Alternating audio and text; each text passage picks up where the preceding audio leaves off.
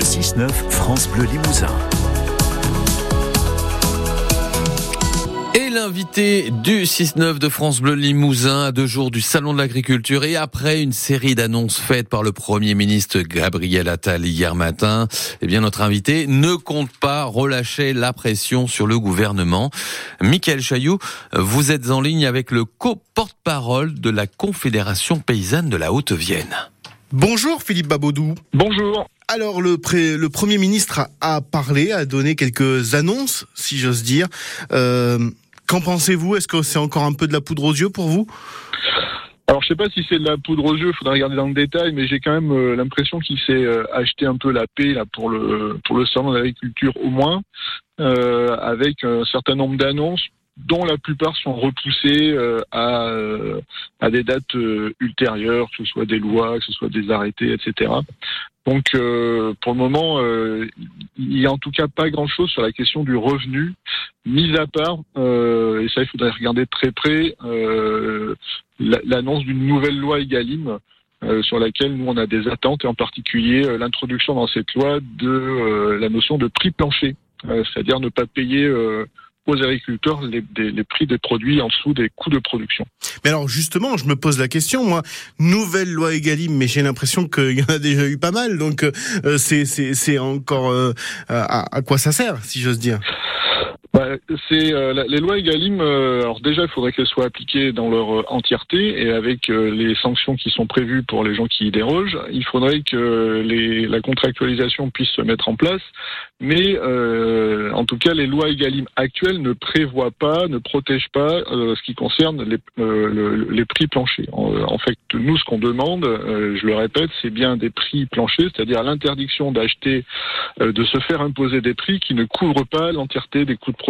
Et s'il y a une nouveauté euh, qui pourrait être introduite dans la loi Egalim, c'est celle-là. Sinon, pour le reste, ça sera effectivement de la poudre aux yeux. Justement, sur cette euh, question du prix, euh, Gabriel Attal ne vous a pas donné satisfaction dans ce qu'il a dit. Hein? Non, alors il y a, il y, a, quand même cette idée de, revoir un peu la loi, mais on va pas attendre l'automne. Enfin, le constat, le diagnostic, il est clair. Ça peut être, ça peut être fait beaucoup plus rapidement.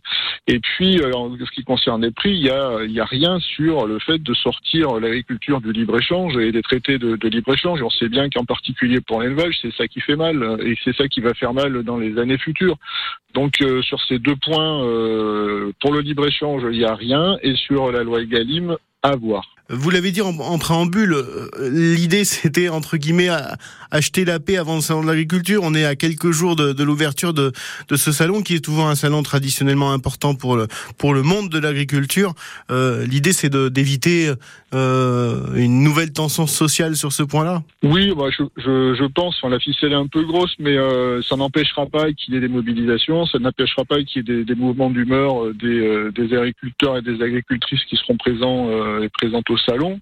Euh, ce qu'on remarque quand même dans les annonces, c'est que les annonces qui sont le plus claires, finalement, c'est celles qui euh, répondent euh, et qui vont faciliter euh, le développement des exploitations agricoles les plus grandes pour le pour le futur, pour préparer cette agriculture de firme qu'appelle de ses voeux euh, une partie euh, de la de la profession agricole. on voit bien, il s'agit d'exonération fiscale, d'exonération sociale, de, faire en sorte que les exploitations puissent grossir le plus possible de manière facile. Donc là, évidemment, on voit que les annonces sont un peu claires, mais ça, ça, s'adresse un petit nombre de très grosses exploitations euh, en France et euh, pour les plus petites euh, exploitations agricoles et en particulier pour pour pour l'élevage, ça reste de nos régions, ça reste très très flou et pas suffisant. Depuis, depuis Limousin, vous avez prévu de, de vous mobiliser en marge de ce salon de l'agriculture? Oui, il y aura des mobilisations de, de, la Confédération paysanne dans le cadre de ce que permet le salon de l'agriculture, c'est-à-dire que c'est pas forcément l'endroit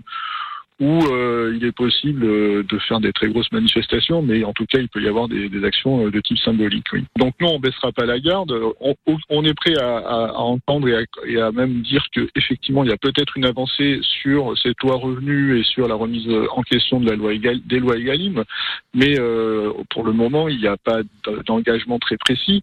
Euh, mais on, on, enfin, en tout cas, on sera vigilant et on apportera notre pierre à l'édifice pour la construction de cette loi qui, euh, dont, enfin, dont, dont le, l'idéal serait d'interdire le fait d'acheter des produits en dessous des coûts de production. Voilà. Merci Philippe Baboudou. Je rappelle, vous êtes le co-porte-parole de la Confédération paysanne de la Haute-Vienne. Et bonne journée à vous. Merci. Et bien évidemment, merci à vous. Et bien évidemment, entretien réécouté sur FranceBleu.fr et l'appli ici.